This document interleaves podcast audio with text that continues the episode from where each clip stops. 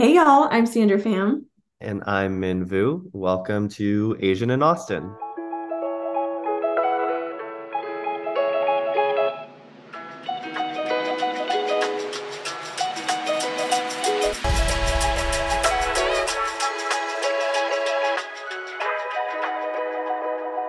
So for this episode, I'm I'm super thrilled that we were able to get Zo on the episode. I know you and I have talked extensively and th- throughout our other episodes. Obviously, local politics overall, just the state of the city, is super important to us. So yeah, I'm so happy that we were able to bring on this month's guest. Yeah, I mean, growing up, I remember doing a mock election in middle school and being taught the importance of a vote, obviously. I think growing up, my parents also voted, but mostly in presidential elections. And we didn't really talk too much about politics. But as I got older, definitely like midterm elections, local elections, all of the elections and how important civic engagement is became really top of mind, especially as we learned history and just how history informs everything basically. So yeah, it's really exciting to be able to to bring him on today and I'll read a little bit of his bio and we'll get into the interview. The firstborn child of immigrants, Zohaib Qadri is the first South Asian American and Muslim elected to serve on the Austin City Council. He was elected to represent District 9 in 2022 and serves the residents of some of Austin's oldest neighborhoods, including Travis Heights, Hyde Park, and downtown. He's committed to tackling Austin's housing crisis, fighting for an expanded and equitable transit system, and protecting and uplifting Austin's most marginalized residents. He currently lives in downtown Austin with his wife, Wafa, a physician assistant at Baylor Scott and White, and their cat, Daisy Mae. All right, let's get into the interview. Hi, Zo. Welcome to the Asian in Austin podcast. Hey, how are you doing?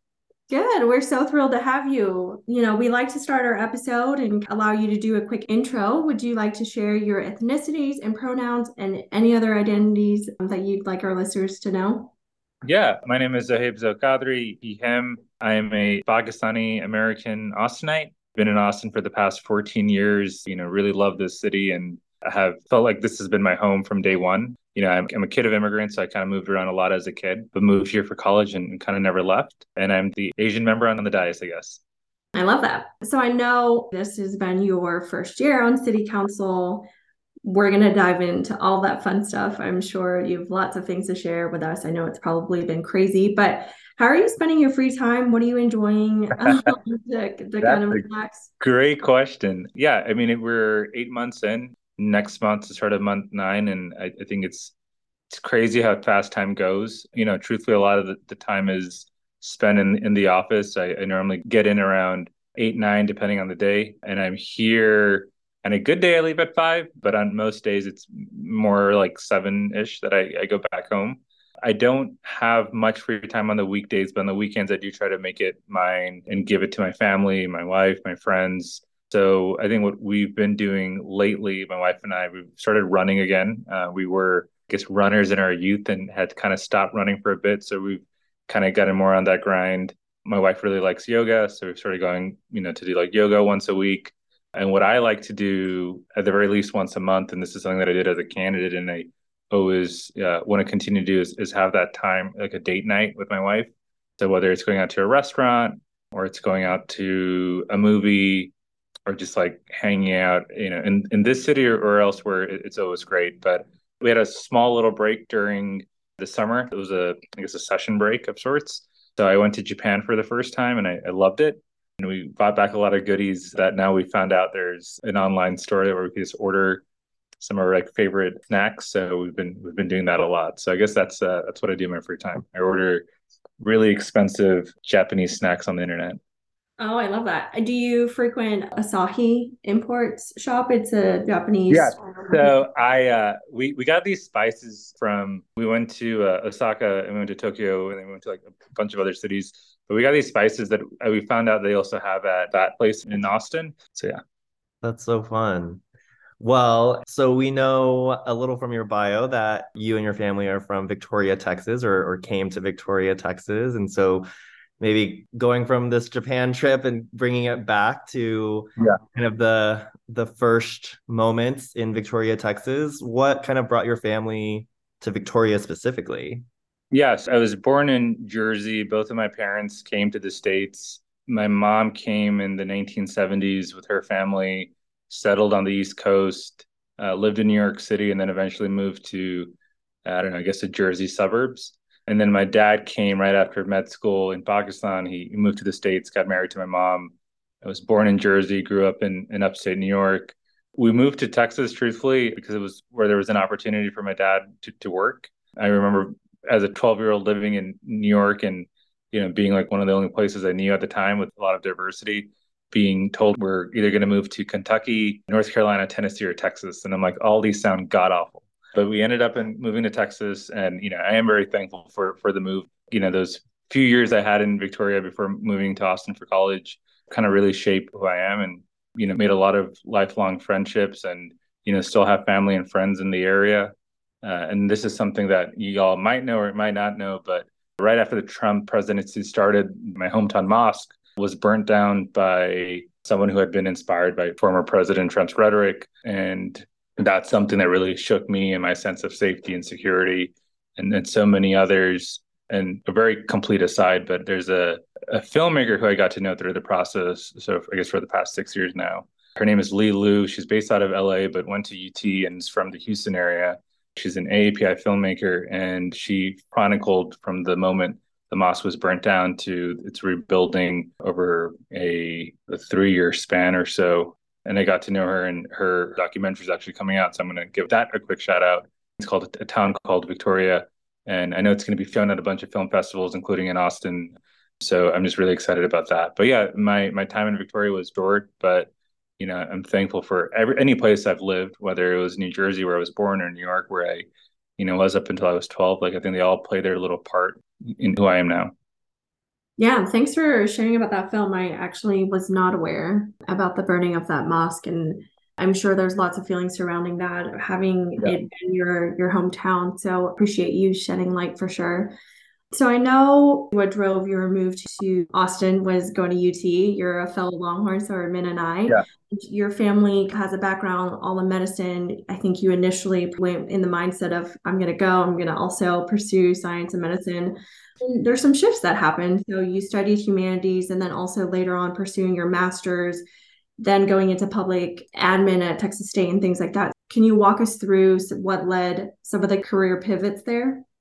Yeah, I think, and it sounds very cliche and cheesy and corny, but I think like every Asian, South Asian, I was like, I want to go into medicine and become a doctor. Uh, and a lot of it was because I saw my dad as a physician and my, my mom worked in the health, healthcare field.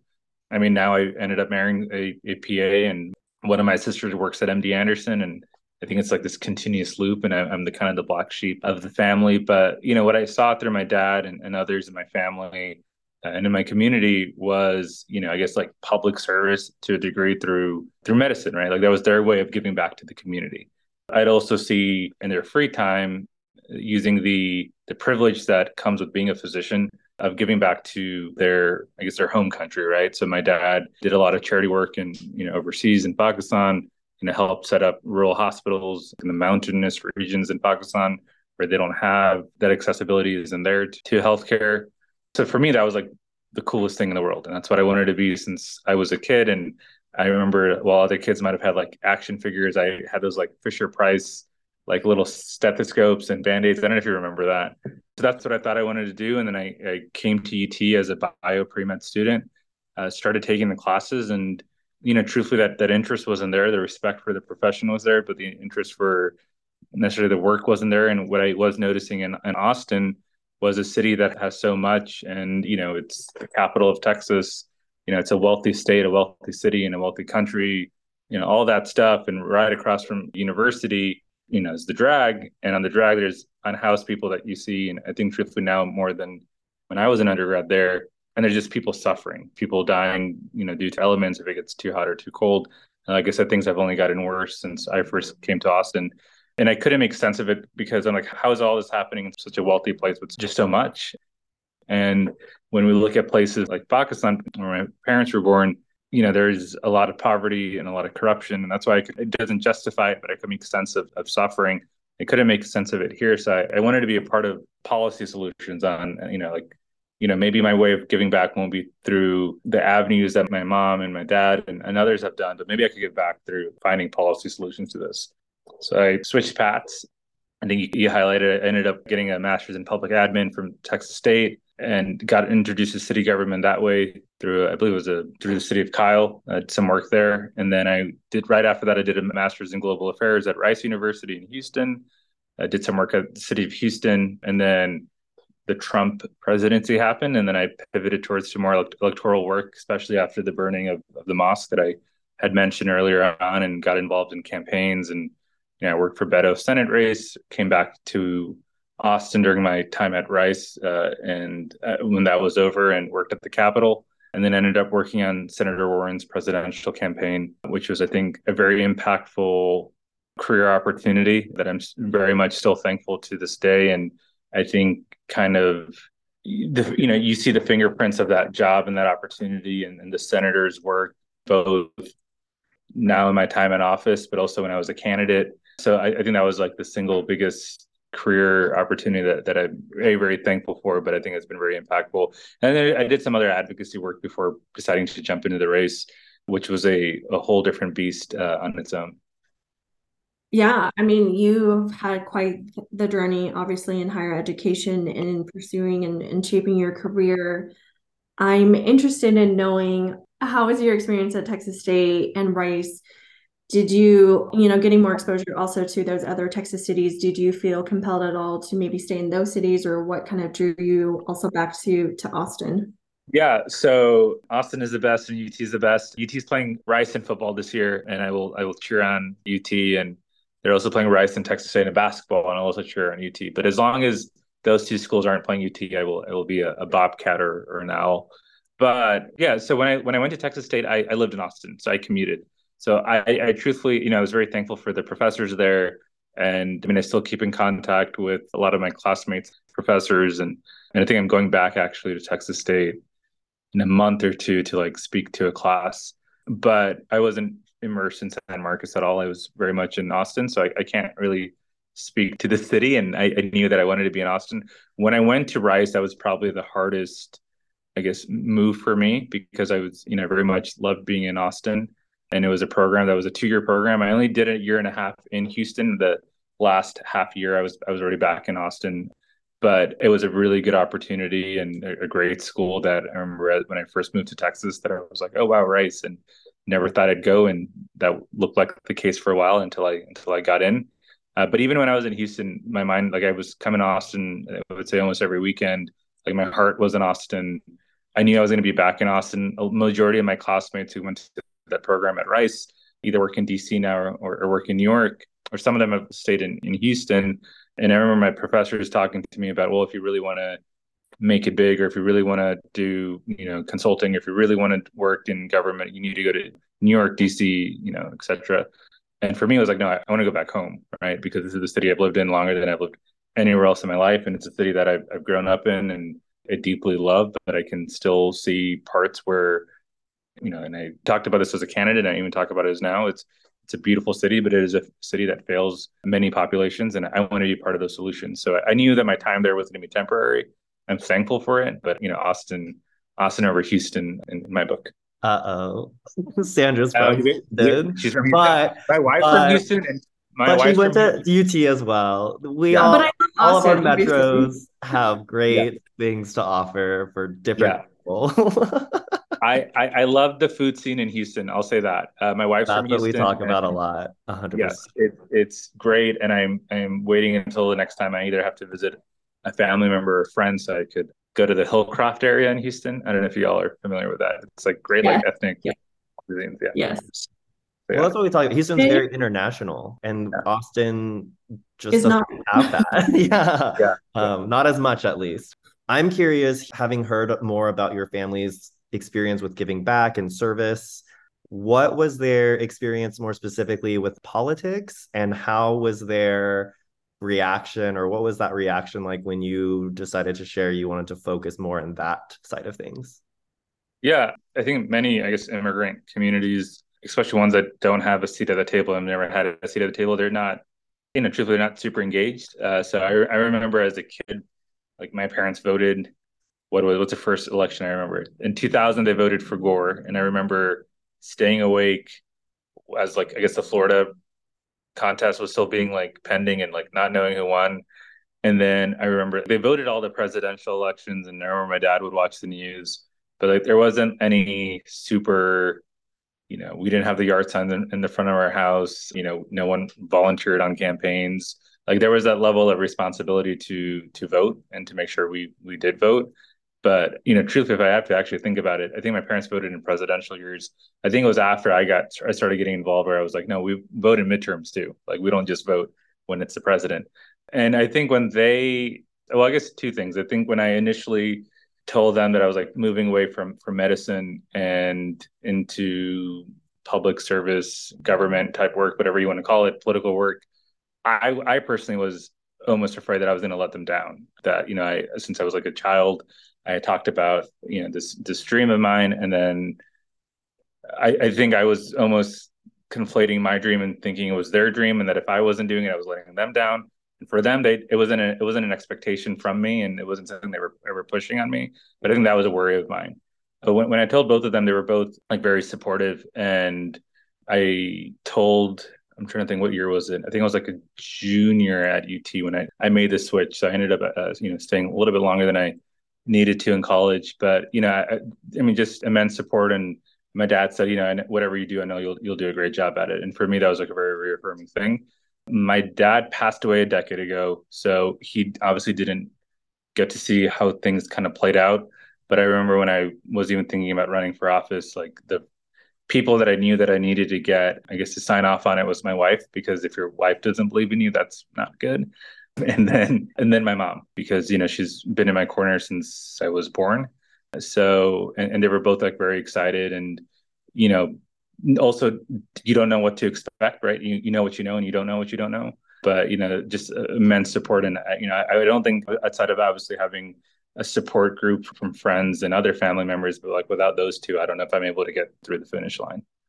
Yeah. Thanks for sharing that. I think something that resonates is when you talk about feeling like maybe subconsciously you were trying to live out their dream but even if they weren't pushing that on you it feels like a common I've heard that a lot from different Asian families or Asian immigrants and stuff, and how that kind of manifests. Even though maybe yeah. in some cases the parents, I'm like my my case, my parents are kind of pushing uh, yeah. a narrative of what they expect from me and what kind of things that they hope for me. But it's really, I, I think at the core of it, what ends up happening is they really just want us to be safe and happy and and you know be well. And so yeah. ways that we can find opportunities that provide that to us, like their support of 100%. Yeah. Yeah.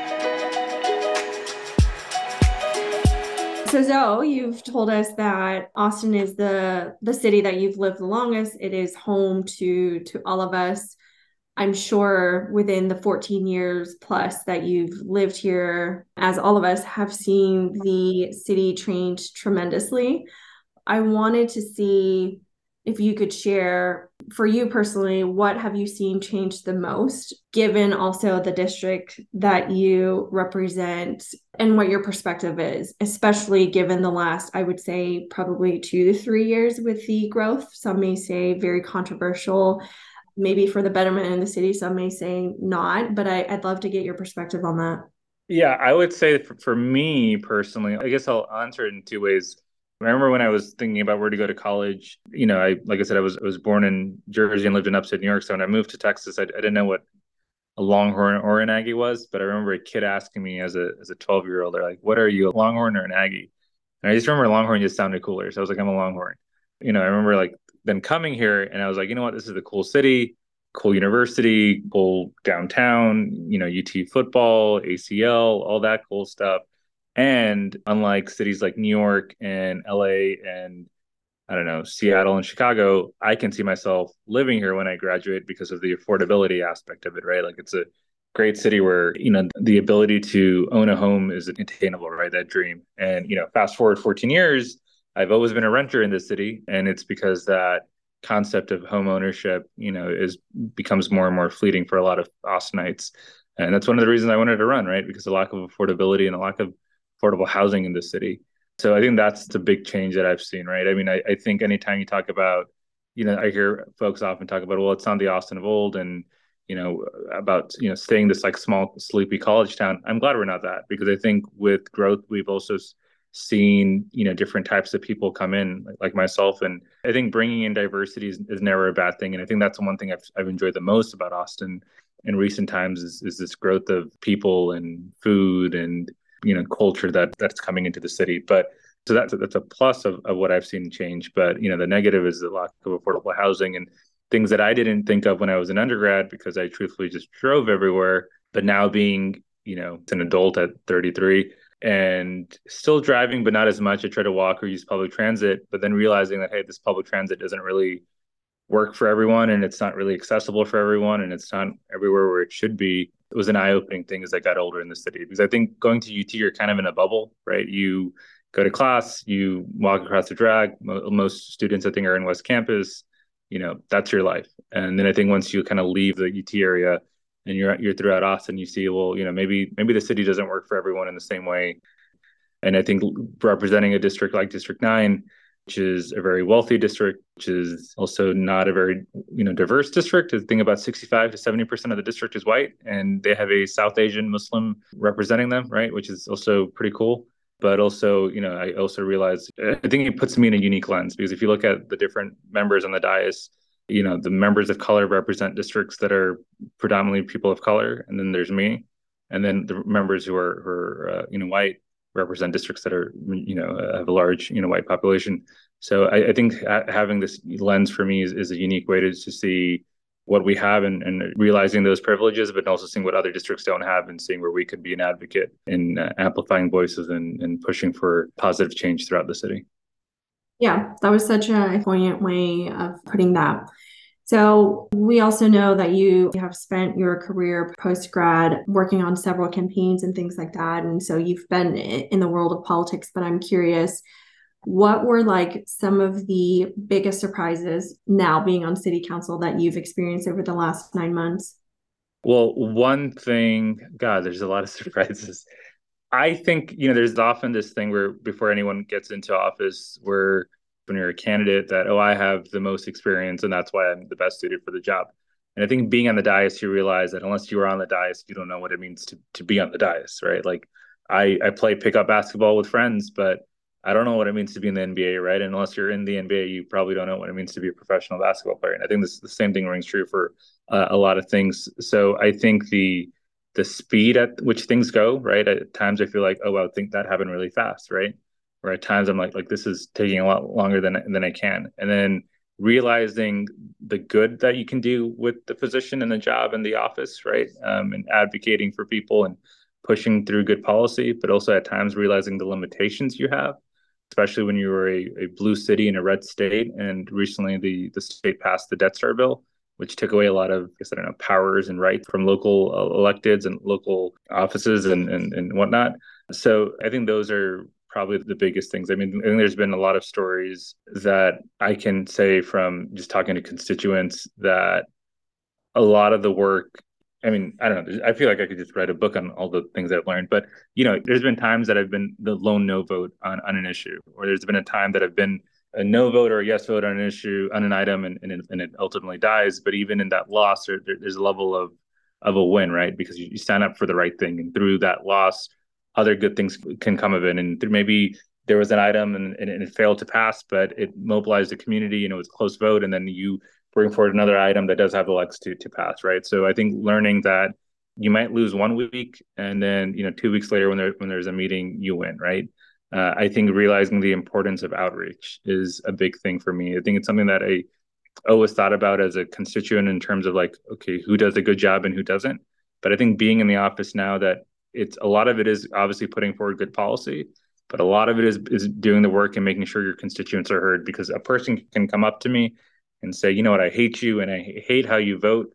And I can take that. I'm like, okay, cool. And you know, how can I do better? And let's break bread. But if you tell me, hey, your office doesn't respond to me and you're not present and I don't see you anywhere, that's something I can't defend, right? I could defend a vote.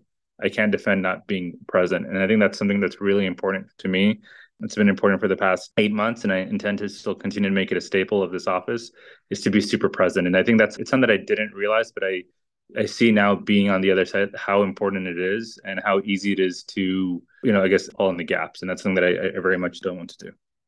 Yeah. I really appreciate you kind of naming the district that you're in in demographics that represent that district and mm-hmm. kind of how your identity as a Pakistani American provides a unique lens and kind of setup there, a mm-hmm. relationship between the, your constituents and yourself. I'm curious how your identity and that lived experience, how does that inform how you show up to this work and to the district? And then I'm curious what reception has been and what kind of like learnings do you feel like both of y'all are having to come together on, or if there are more similarities. Yeah, I think how I approach the work, or when I, I guess when I show up, I, I want to make sure I'm prepared because I, I think one thing that I've noticed is that you know I could have the same amount of education or more than colleagues, but for whatever reason, it's it almost seems like it's like never enough, right? I feel like I and I felt like this when I was, you know, working towards being in this position, now being in this position.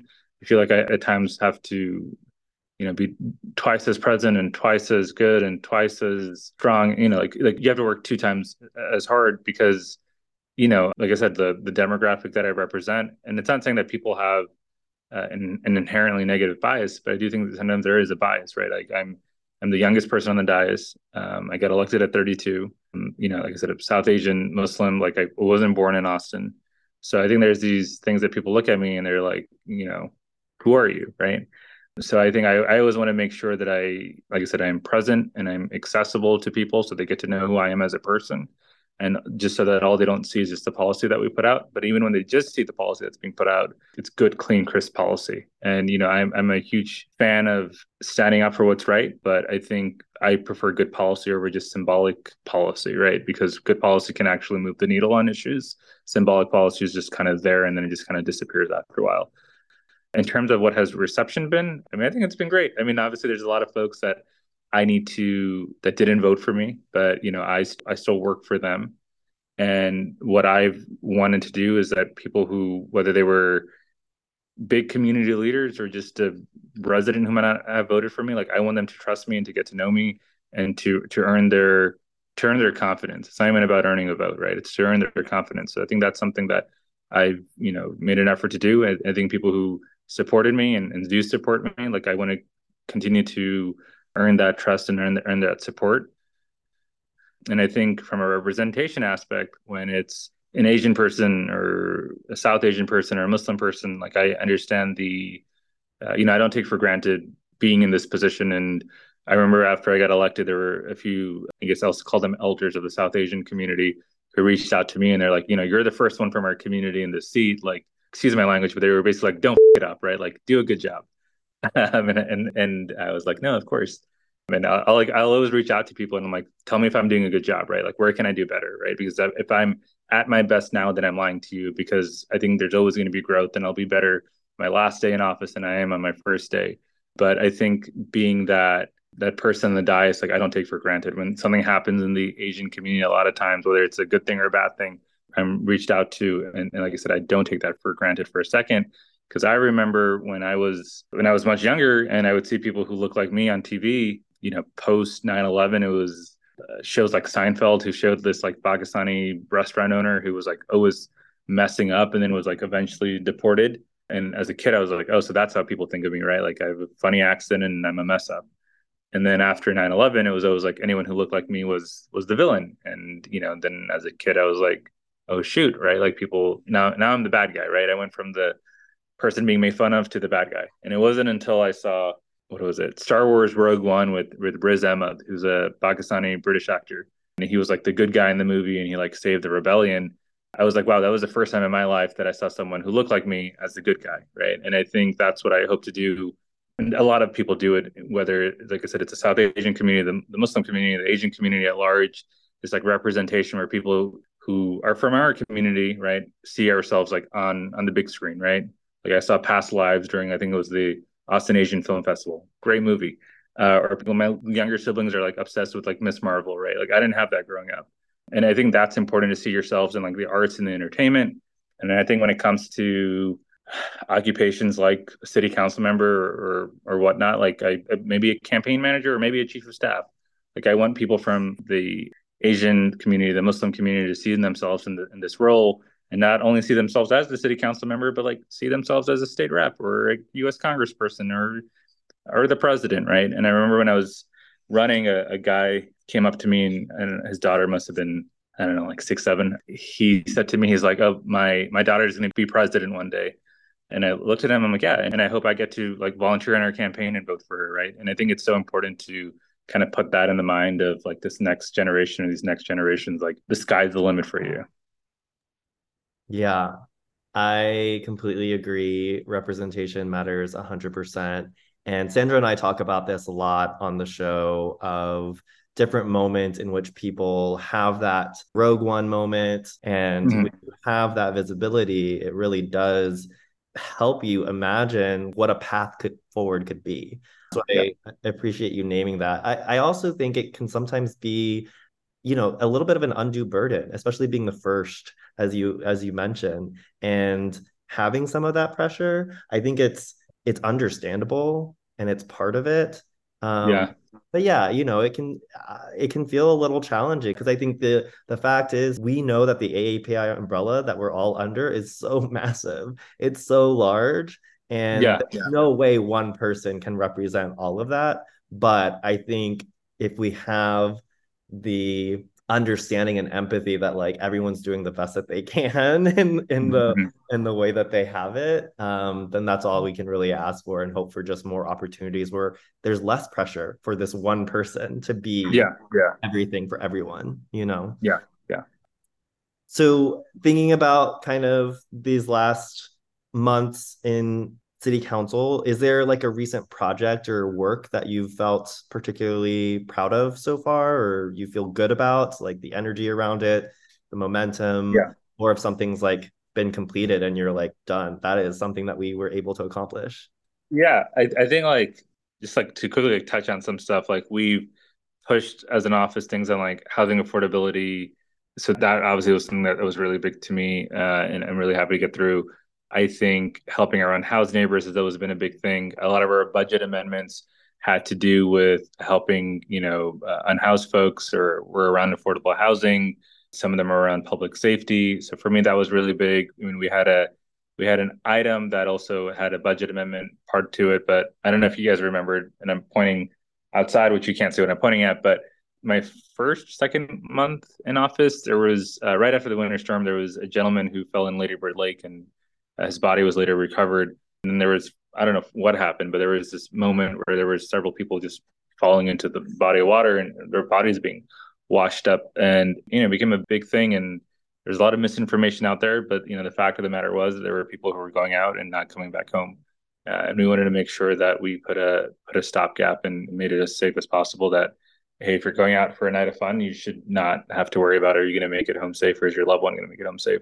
So we authored a resolution, you know, sponsored a resolution to increase safety on Sixth Street, and it wasn't through necessarily putting more cops. What it was was putting up lighting and looking at putting up cameras and fencing and signage, and then having like an EMS patrol. So if anyone does, you know, fall in the water, they can be saved. And we've seen it work. And what we then had a, a budget amendment was was for getting bars test strips to see if you know people's drinks are getting spiked. Because what we've heard is that potentially some of the people who might have fallen in the water might have been drugged and there's been numerous instances of people who got into the entertainment district to get drugged. So i think seeing a horrible situation and then seeing a policy and then also the budget amendment kind of come together at a, at a solution was really fulfilling. But you know, like I said, this dais is very committed to to doing right and helping our most vulnerable communities, but also making sure that Austinites can afford to to live here and also to get from point A to point B. So there's like a lot of I think a lot of good work uh, that I'm proud of. Like I said, proud that we passed all six of our budget amendments. Proud of the work that we've done. But in terms of like a story that that sticks with me is, is that initial story, that resolution around what happened in Rainey Street. Because I, I met the family of the gentleman who had fallen in the water and had worked with them, and you know his friends. And I think that'll kind of always stick with me when I, you know, when I walk or or drive by, you know, a certain area. I'm like, well, that's where you know his body was found, and you know that's where he used to live. So I think that that human aspect of this policy is something that'll kind of always stick with me. Yeah, I have chills listening to that because I think I think a lot of us, you know, read about those stories. It definitely became topic of conversation on social media. Lots of, like you mm-hmm. said, some misinformation out there. But also, I hadn't really heard about what the follow up was, and to hear it yeah. right now, I think just goes to show the the need for more uh, attention around uh, the work that you do, mm-hmm. the council does, but also, yeah, that something has been done to be able to hopefully prevent more of that stuff from happening. So I appreciate yeah. you sharing that with us. We have a couple more questions before we wrap up, but when you look back at your term on the council, what kind of impact or work do you hope to look back proudly on?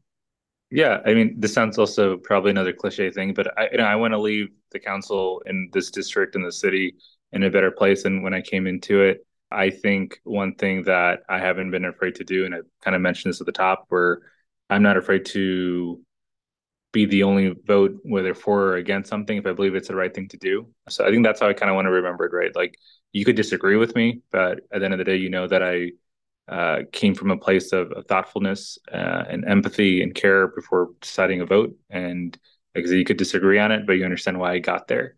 And also someone who just, like I said, wants to badly work really hard for the city. And I always tell my staff this. I said, listen, I, you know, I'm not supposed to be here, right? People who look like me aren't supposed to be, you know, represented on, on this dais and, and haven't been represented on this dais.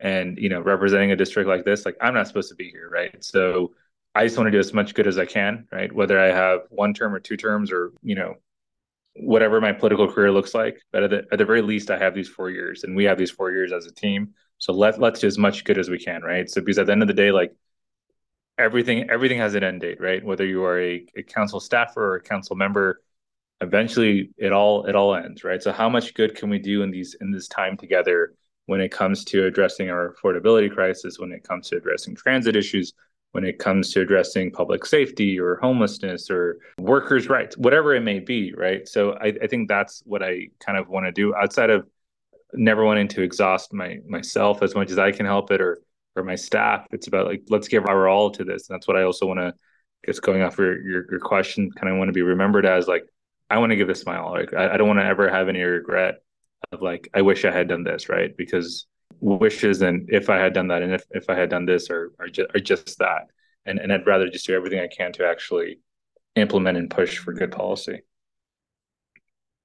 So Zo, we like to um, end the show with rapid fire, but before we do that, we get to ask you fun questions. Um, we like to ask all of our guests one final question. And so you know, I love that you took us along the journey of being able to see yourself in the media, right? In some representation from those characters that were being made fun of to being villainized to then having this moment of pride in seeing Rogue One. How's your relationship to being a Pakistani American today? Well, I also want to add this. I actually have an action figure of a Rogue One in my office. I'll just quickly show it because I was so amazed by there was someone who looked like me who was like an action figure and, and, like I had toys when I was growing up, but I never had anyone who like looked like me. So after I watched the movie, I got like a I got a I got a got a Riz Ahmed or like whatever he's called. I love that. But yeah, I I mean I'm I'm proud of where you know like I'm not here without the sacrifices of those people who came before me and my family members, and you know my my early could be better, mm-hmm. and mm-hmm. you know I, I haven't gone to visit Pakistan in, in quite a bit. I think it's been 15 years now. Uh, I went a lot when I was younger, but I haven't had a chance to go. But you know, I have a tremendous sense of pride. I think every little bit of experience and thing that makes me who I am, like I'm so thankful for, right? Like I'm thankful I was born in New Jersey, right? Even though like who says that? Uh, and I'm thankful I had an opportunity to kind of like live in other states, and I'm thankful to have experienced, you know, all the different schools that I've gone to, or the people I've met, or you know, I'm thankful for being, you know, a South Asian Pakistani Muslim in Austin, Texas, right? So I'm very proud of, of who I am. And like I said, without like sacrifices of my grandparents who were, you know, they were born in, in British India, right? And then they had to go through partition, right? And I was talking to my grandparents after the election and I had won. And like my grandfather was like immensely proud of, you know, to see it, to see his, his grandson, you know, get get elected. And I thought to myself, I said, you know, they went through partition in the 1940s. In the 1970s, they came to the States and then like 50 years after coming to the states they see their you know grandson in the elected office and you know seeing someone from you know one of their own you know is uh, i think for them a real beautiful and, and, heartwarming thing so i i have a lot of love for you know i guess my parents home country and i'm very thankful uh, of, of who i am. And i think being a pakistani muslim on the austin city council i have a unique perspective on things and you know i'm glad to to share it with others. And a lot of other people on this dais have their own unique perspective and i think that's what makes us so special as a, as a city. And you know and other cities are so special too when you have diverse people from different backgrounds coming together and meshing together yeah beautifully said i feel like being able to have that experience with your grandfather i think that's probably invaluable so thank you for sharing that so we're going to wrap this up. This is what comes to mind, top of mind. We're going to do a really quick rapid fire here. And and just before we do that, just want to thank you so much for joining us sure. this afternoon. Really enjoyed this conversation. Um, all right, first question. What is your favorite Asian restaurant in Austin? Oh, in Austin. Okay. In Austin, I really like Kin Dee. It's like a food Thai food truck. Um, yes. I don't know if you've gone. I like it a lot. Um, it's delicious. And then there's yeah, I'll stick I'll stick with Kin Dee for now. Yeah, that's a great one. What was your favorite Asian snack growing up? So I don't know. I, I think this is probably very like South Asian. It might be a very Pakistani thing. My grandmother used to make um, roti, which I don't know how to like bread. I don't know how to I don't know how to translate it into any other thing. But she would put like butter on it and then like roll it up into like a, a roll. And sometimes she would wouldn't put butter, but she would put like sugar in it, um, which is obviously very unhealthy and give it that. So that for me, that was like my first, like going to my grandmother, grandparents' house and getting like she would like hand make it and then like roll it and then like I said, either put butter or put um, sugar and like I just huge fan. And what is your favorite Austin pastime? So I've gotten really, really into ever since we got the uh, the soccer team, Austin FC. So like I religiously go to games. Uh, I'm going to a game basically all the games end the season. So I just I love watching. When I was younger, I loved playing soccer. Now I love watching it. So so that's always great. But you know, on a weekend where I don't have any work meetings or events to go to, like weekends in Austin are, are always really nice with with my wife. We like normally get up kind of late, go to the farmers market, you know, go, maybe run, you know, take a run or go out on on Lady Bird Lake and just like kind of keep busy with the sights and sounds of of you know living in living in Austin, whether it's like being on South Congress or going up north or going hiking or, or whatnot. So then there's always something to do, and I, I, have a lot of pride anytime anyone visits. I'm like, oh, like let me show you around. Yes, absolutely, amazing city. Thanks again so much, Zo. No, of course. Thank y'all. It was so awesome to have Zo on and hear a little bit more about his political journey and career and family and what kind of inspired him.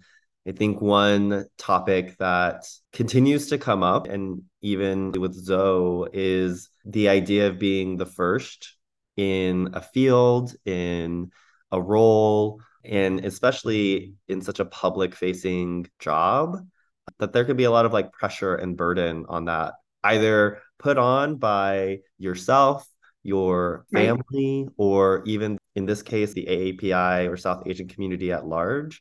And that can be really tough. I don't know if you've experienced that or how that shows up for you, Sandra. Right. Knowing that you're pioneering or being the first of something. Yeah, that's incredible pressure where you know you're inspiring young little girls young little boys they look up to you and say hey someday i can sit on city council like that story he said about that individual he met and his daughter you know he mentioned she's going to be the first south asian president and it's what a moment of pride of being able to inspire that but also i can just imagine like personally for me wow that's that's a lot of pressure. So incredible but also recognizing that's quite the theme there. It's we're hoping it's it's not just the first and not going to be the first for many many years. It should we're seeing momentum there and and i hope that we continue to see so. Yeah and i think for me how i've have experienced that or i think what i've learned is the way that i can feel really confident and just good about what i'm doing is by being true to myself and staying true to that and knowing that i'm representing myself. And hopefully yeah it's a good representation for the larger umbrella but i can sleep well at night you know if i at the end of the day know that i stayed true to who i was and and what i believe in. So for sure. Like i love that when you said that to Zo. It's honestly it's about being authentic right it's not about being an idealistic way that you think the community wants you to be you've got to stay true to who you are so yeah i love that all right uh, we'll catch you on the next one. See y'all later. Bye, y'all. Bye.